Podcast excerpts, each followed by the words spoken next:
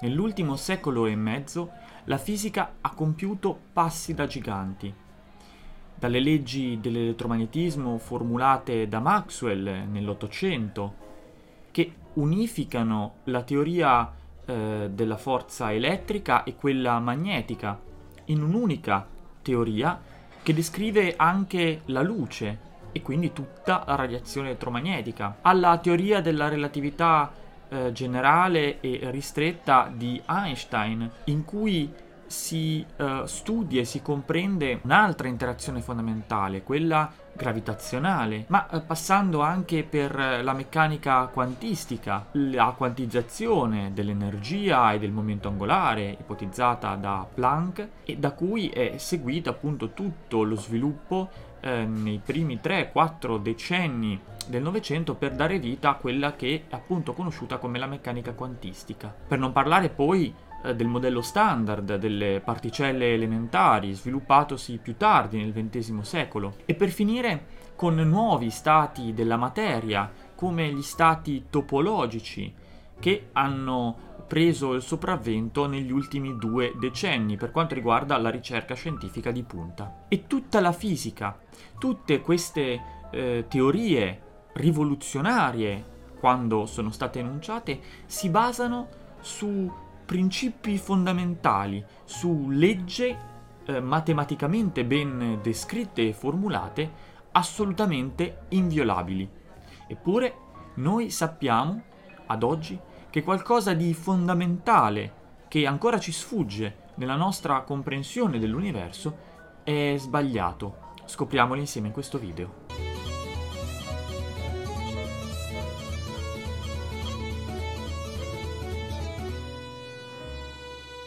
Bentornati al Caffè Bohr. Quello di cui parleremo oggi è un tema al limite tra la fisica e la filosofia, perché riguarda proprio l'interpretazione quasi filosofica della fisica quantistica, della meccanica quantistica, che è la teoria probabilmente più nota, assieme alla teoria della relatività di Einstein, per quanto riguarda la fisica moderna. L'interpretazione più diffusa della meccanica quantistica è la cosiddetta interpretazione di Copenaghen, che è stata data alla fine degli anni, fra gli anni 30 e gli anni 40, e così si chiama proprio perché deve appunto il suo nome dalla città danese in cui lavorava il fisico Niels Bohr, che si è incontrato anche con il tedesco Werner Heisenberg, il famoso fisico del principio di determinazione, e contribuirono assieme, ovviamente, ad altri fisici a definire l'interpretazione della meccanica quantistica. Infatti la meccanica quantistica, che si è sviluppata attraverso in particolare il contributo di numerosi fisici, fra cui Schrödinger, Dirac, appunto gli stessi Bohr e Heisenberg fra gli altri, parte fondamentalmente da un'equazione, che è l'equazione di Schrödinger, che descrive l'evoluzione di un'onda, di una funzione che appunto rappresenta un'onda. Il concetto sottostante a tutto questo e alla meccanica quantistica è che non c'è distinzione fondamentalmente tra onde e particelle. Tutta la materia come la conosciamo noi, quindi sia la materia come la vediamo noi concreta, ma anche le onde, come propriamente dette, come la luce ad esempio, la radiazione elettromagnetica,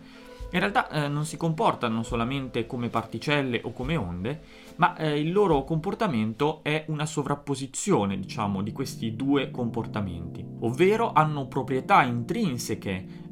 delle onde, come per esempio l'interferenza e la diffrazione, ma quando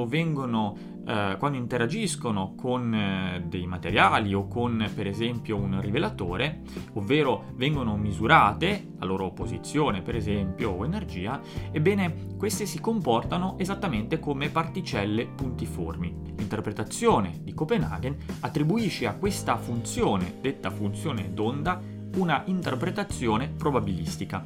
ovvero fornisce niente meno che la probabilità di ottenere un certo valore in una misura di una grandezza fisica relativa ad un sistema quantistico, che può essere la posizione, oppure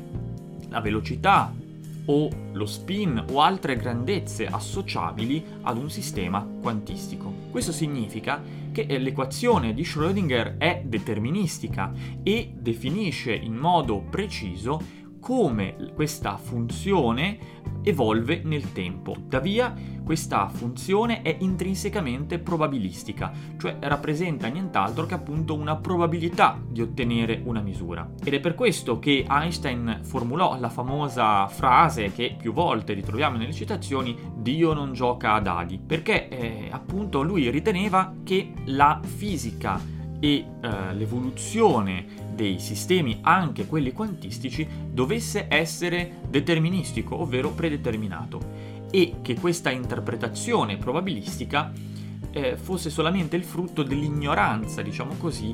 intrinseca nell'uomo, nella fisica, ovvero nella nostra visione del mondo. Infatti, sebbene questa funzione d'onda evolva in modo deterministico secondo l'equazione di Schrödinger e quindi precisamente calcolabile, in realtà il risultato di un esperimento è puramente probabilistico, cioè fondamentalmente casuale. In linea di principio qualunque valore in una qualsiasi misura è ottenibile semplicemente con una probabilità che può essere molto alta o anche infinitamente piccola, quasi impossibile da ottenere in un esperimento reale. Nel 1964 il fisico John Stuart Bell enunciò il teorema, che poi venne conosciuto come Teorema di Bell, che serviva proprio per testare la meccanica quantistica e in particolare l'interpretazione di Copenaghen contro il determinismo voluto da Einstein.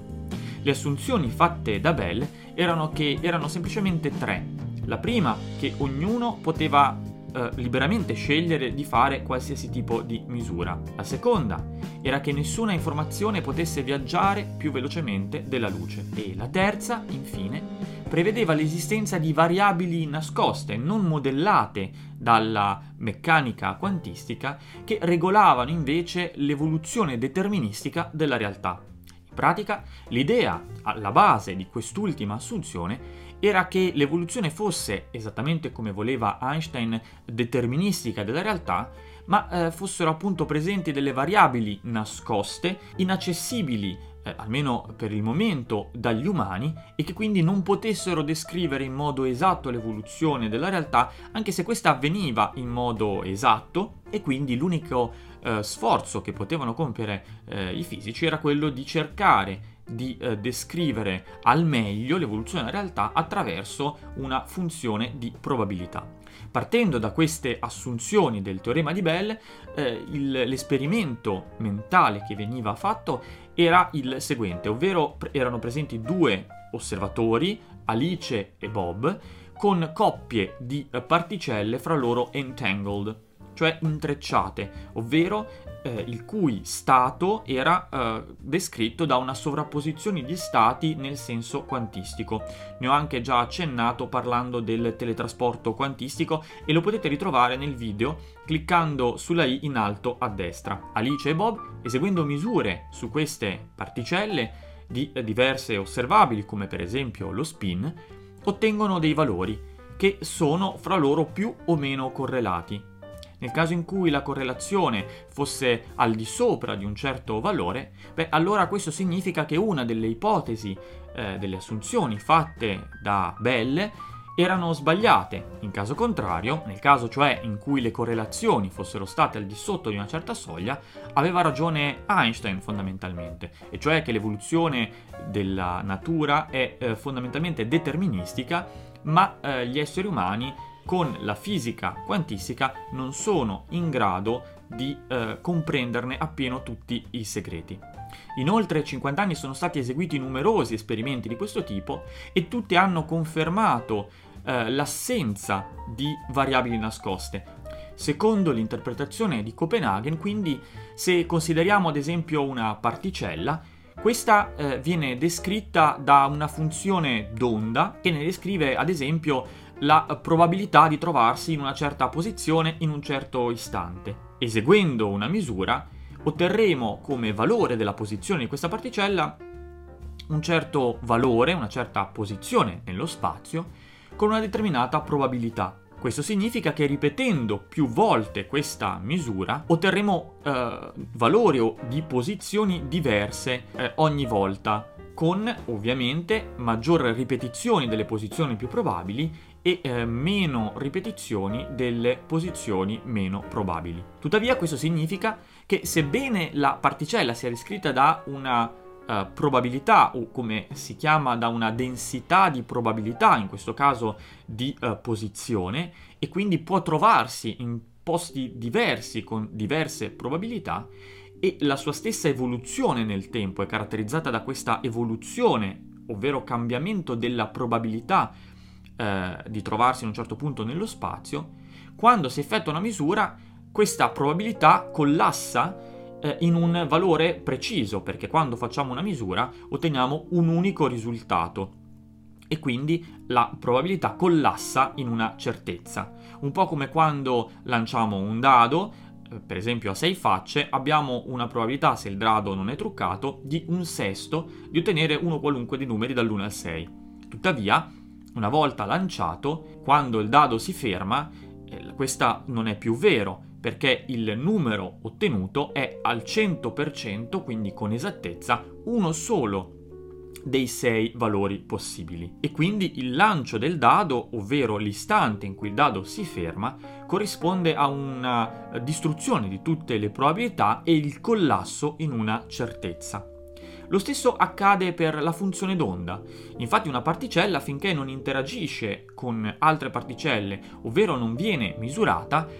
si evolve, si muove, si sposta con una nuvola, diciamo così, di probabilità di trovarsi in un posto piuttosto che in un altro. Tuttavia, quando si effettua un esperimento, questa probabilità collassa e la nuvola, diciamo così, si concentra in un unico punto con una determinata probabilità. Il concetto del collasso della funzione d'onda è di fondamentale importanza per un altro esperimento, un esperimento mentale formulato da Eugene Wigner,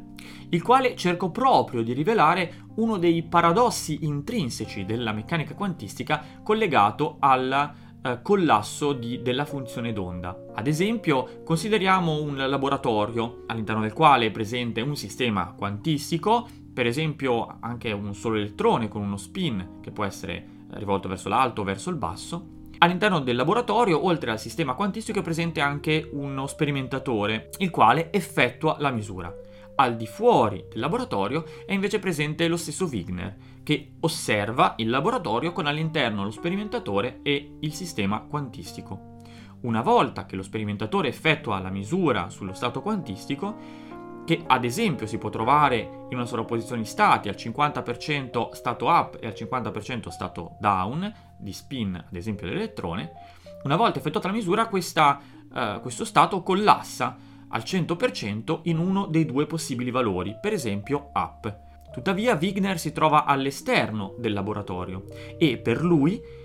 il sistema costituito dal laboratorio con all'interno lo sperimentatore e il sistema quantistico appunto appena misurato è complessivamente un altro macrosistema quantistico. E se la meccanica quantistica funziona allo stesso modo a tutte le scale, cioè per sistemi infinitamente piccoli, ma anche per un numero infinito di sistemi infinitamente piccoli, ovvero un sistema macroscopico, come quello del laboratorio, beh allora in realtà finché Wigner non effettua una misura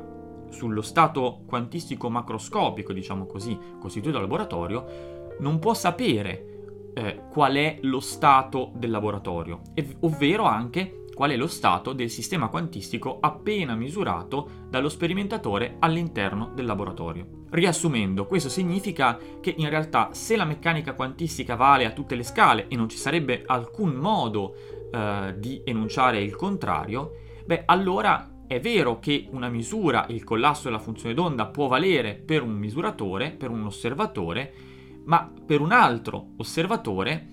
il sistema costituito da osservatore, primo osservatore, diciamo così, e sistema quantistico è a sua volta un sistema quantistico in una sovrapposizione di stati e pertanto indeterminato. E quindi la domanda fondamentale è: che cos'è il collasso della funzione d'onda e quando avviene questo collasso? Alla base di questo esperimento mentale è che la funzione d'onda potrebbe collassare per un osservatore, ma non per altri. Ed è qui che entra in gioco un nuovo teorema che va oltre i limiti della meccanica quantistica ed in particolare oltre il teorema di Bell, includendo le osservazioni fatte da Eugene Wigner. In particolare questo teorema si basa sempre su 3 assunzioni. La prima è che l'osservatore può decidere la misura da effettuare.